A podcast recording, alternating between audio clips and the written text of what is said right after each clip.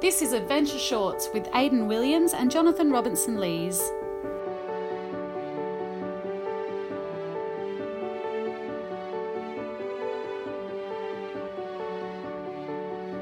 Welcome to Adventure Shorts, and thanks for joining us.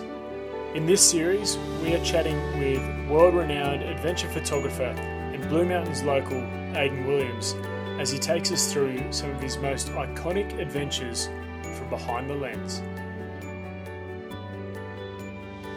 In today's episode, Aidan takes us back to a quirky yet memorable highlining adventure, where the team was tasked with capturing shots from the town of Asbestos, Canada, of the 2 kilometre world record, all with the aim of rejuvenating tourism in the local area. Aidan, in 2019, you headed to Canada and the town of Asbestos, who understandably had had a, a pretty rough track record, and they were looking to find a way to kind of reinvigorate and stimulate the city. Tell us a little bit about how you were brought into this discussion and the role that highlining played in, in stimulating that area. Yeah, so this is a bit of a, a funny and different uh, approach to a Highline project, but it's also, I think it feels more sentimental that it's for the city and, and less so the Highline. But yeah, we were brought in by the city of Asbestos, who um, who'd had a bad rap, obviously producing asbestos, and the city had been built around the mining of asbestos, so it had a long history of doing that. And once once found out about the repercussions of of asbestos, it's it slowly had to go into rebranding and trying to keep people living there and and also bring in new people because with the rap that it had gotten more and more younger people wanted to leave the city. So they were strategizing um, alternatives to, to bringing people in, and, and highlining came up through, through a friend um, of the city. And Aidan, tell us a little bit about where the Highline was set up in the town. Yeah, so the the towns or, or town or city is built around a mine. They wanted us to do it over the mine, so that's about 150 meters high like it's got a, a lake in the middle because um, of the natural spring down in the bottom of the mine, feeding back in now, and it's about two kilometers long. It was a perfect opportunity to to bring younger people back into the, into the town, but also to get a world record and and get more of a positive light about the city happening. So. And the world record was for, for distance for the two kilometre stretch. yeah, so it was a two kilometre line but it's it's walking that without falling. So it adds a lot more pressure because that's a long way, and you d- you just don't want to fall. So you need to be doing it without without falling to get that world record. And logistically, two kilometres a long way. How does that even get rigged up? What kind of equipment's being used by the highliners to even to stretch that distance? It was probably the longest rigging process I've ever been part of, and it was probably about two to three days worth of rigging. So that was carefully uh, flaking out webbing so that it could be brought out um, of backpacks. It's hiking into the mine, laying it out, having people holding the line so that it wouldn't cut against the like the sheath of the rock because that's thousands of dollars worth of webbing and that's just you know you can't, you can't have that because the project's over. So it's hiking down into the mine, laying up the webbing. It's then getting a boat down into into the lake and having having bottles being put on the line so it floats across across the lake, and then you're bringing it up the other side as well, and it's just you've got uh, a safety team involved as well, so that nothing can go wrong. And it's just that, that process of slowly raising the line until eventually it's off the water. You can unclip all the bottles that you've got, and anyone who's um, holding it above like the rock so it doesn't get cut can finally let go. And yeah, and the, the project itself, it, you know, it was, it was a bit of a PR stunt. It was about awareness. Did you have the freedom as a photographer to, to, to, make the calls on the shots, or were you being kind of dictated by the city or by the athletes about where you want to be shooting? I was and wasn't. Like when when I went into the project, I openly said to my boss, like Danny Bouchard, who was um, organising this project, "What do you want from this? Like, what do you want me to capture? Um, how does it want to be like framed? Like that's." Because that's an important part. Like you, if they're advertising the project, they want to see it in a certain light. So I wanted to do my job because that's why I was being brought in. I was saying this to him, and he was giving me the freedom, but obviously saying, "Can you do it in a positive way? Can you showcase what it looks like, how the mine is looking now, but also the crowds, the people that are turning up? Like this is what it's all about. Seeing those those people there as well." So there was quite a specific story, I guess, they wanted to be built from the photos. Yeah, so the story um, just carried on from what the, what the town or city was wanting. So I was doing that, but I still had a freedom to go out and just shoot beautiful pictures as I saw because he trusted me to do my job. And I was in a bit of a media team. I was managing like another another photographer who was an event photographer, um, and also like another videographer as well. So I was given quite a bit of freedom, but also in, in my mind I was thinking, well, I need to get these these few shots because that's what they want still. And given the unique layout of the Highline, did you have to alter the equipment, you know, the lenses you were using, or, or was it your usual usual kit? Yeah, so I uh, I teamed up with Canon for this. Um, Canon Canada and Canon Australia kind of um, were helping me out and supporting me. They released a new camera, and they said, "Wow, like no one's no one's doing this. Do you want to take it?" So I was having to take longer lenses, like telephoto lenses, so up to about 1200 millimeters, which is huge. Like you can see well over a kilometer with that. You can almost see the other anchor.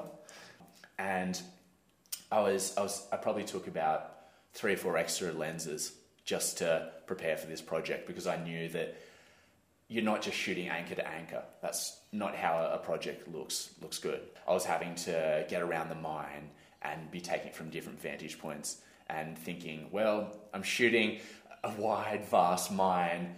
How can I do this justice? So. And were there any stages where you went down towards the lake and were getting shots underneath, or was it all pretty much on the horizontal? So I was I was going around the mine and down as far as I could, down to the down to the lake and wherever I could, pretty much. Like I think by the end of that project, I knew the mine better than anyone. It was it was crazy. I was just like, oh, actually, that's the shortcut down here. Oh, that's the road that leads there. So, yeah, I, I, knew my way around the mine and how to get particular shots, which, when you're covering huge distances, you know, is critical. Did you have doubts, A, that they would get the world record, and B, that you would get the shots that would make an impact? I had no doubt that they would get the world record. You had some amazing athletes on this project who, in the past, have walked long, long lengths of line in terms of shots and doubts, I thought I really just wanted to better what I've done, like in the past. I wanted to really push myself to get a shot that no one had ever seen because with a line that length, it never looks it never looks two kilometers long. So you want to go, how can I do this justice, and how can I think of a new way of making people go, wow, that that's that's a long, long way. And in the lead up to the project, had you been able to source previous works that kind of other photographers that framed that kind of distance really well, or were you kind of shooting from the hip, literally and metaphorically? I, I was able to source. I had uh, quite a good reference of the mine because there'd been quite a few, um, quite a few articles and images being taken um, and also, there's there's good resources around this, uh, the town of what it what it looks like from different vantage points.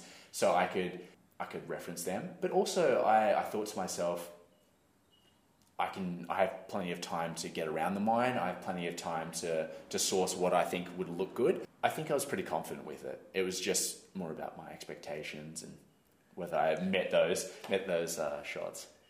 And for the two kilometer world record, how long did that take? it should take a lot longer, but we had Lukas Irmler from Germany who walked it in. I think it was like 56 minutes. So he was he was literally running, and like I I was underneath him going, oh like I've got time, no worries, and he was just straight past me. He was just so easy, so so easily done by him. It was crazy. But um, the only other person who walked the line successfully without falling was actually a female, which is amazing because for the first time in the sport's history, both a male and female hold the world record. And um, Mia walked it in, it was about an hour and a half. So even that was quick. Yeah, it's it's mind blowing to think that someone can do it in even even an hour and a half. But like 55 minutes. and did you get a sense after the project, after that day, what it meant for the, the city of asbestos? You know, did you feel a sense of yeah, stimulation or rejuvenation? I think so, and it wasn't it wasn't just after the project. I think it was right the way through because because this project was with like in a partnership with the city. We were always going over um, to eat in local restaurants. We were wanting to support like the local economy. They were always inviting us, so we were regularly engaging with the community. And they were like, "Oh, you're the, you're the Highliner guys. You know, you're you're the ones. Oh, you're so cool. You know, all these things." So you're getting a grasp of what the local community was thinking. And then you'd have events where you get like a couple of thousand people, like on a big day, watching, and you're going, "Wow, this is what it really means." Like this is it's it's bigger than highlining. So, and what is the biggest memory, or the one specific memory that sticks with you from that project, Aidan? It's probably seeing my friends um, Lukas and Mia get that world record. To see them do that was just so special because I've been with them since the start of my career. I first met them when I pretty much went overseas. So going through that journey and seeing them walk different lines, and even months earlier where Mia was trying to walk her first one kilometre line, and she's like, I just want to do this, you know. Eventually, I'd love to walk, you know, the two kilometre line, and just being there with her for those moments, but also seeing Lukas walk his first one kilometre line and then walk this as well. Like it's, you just have an emotional connection to to everyone, like in these teams, but especially to uh, like the people that you've been along that ride and journey with. That you know, you almost want it just as much as them. Like you want them to send probably probably just as much as them. Like, like you're writing every emotion, and you know when they're crying, you're crying, and when you know they're elated, you're just over the moon for them. So yeah. And is the template of a city coming to yourself and the athletes to to help support them and reinvigorate them? Has yeah. that become something that's been replicated now in different areas? There, you've had it with tourism organisations. Like we had one, for instance, last year in Switzerland, uh, in Flims, where they brought us in for I think it was the tenth or eleventh anniversary of the UNESCO heritage site there. So that was amazing that you have a highline there that's being celebrated um, or celebrating the location, and then you're you're encouraging um, the community, both like local but also um, tourists to come in and see the location, but see something that they're probably not going to see anytime soon as well. So, Aidan, thanks for sharing your stories on Adventure Shorts. How do people find out more about yourself, your adventures, and some of your great work? Yep, so people can find me at Aiden Williams Photo uh, on Instagram, and they can also look at my website, which is www.aidenwilliamsphoto.com. Um, so if you have any questions or you just want to touch base and say, hey, then um, yeah. Excellent. Aidan, appreciate your time. Anytime.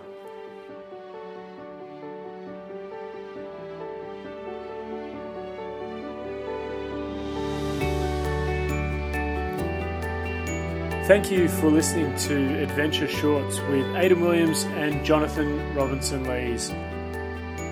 Be sure to check out the other episodes on Adventure Shorts, and for more inspiring local stories, check out the Passion and Perspective podcast on Spotify, Apple, or wherever you listen to your podcasts.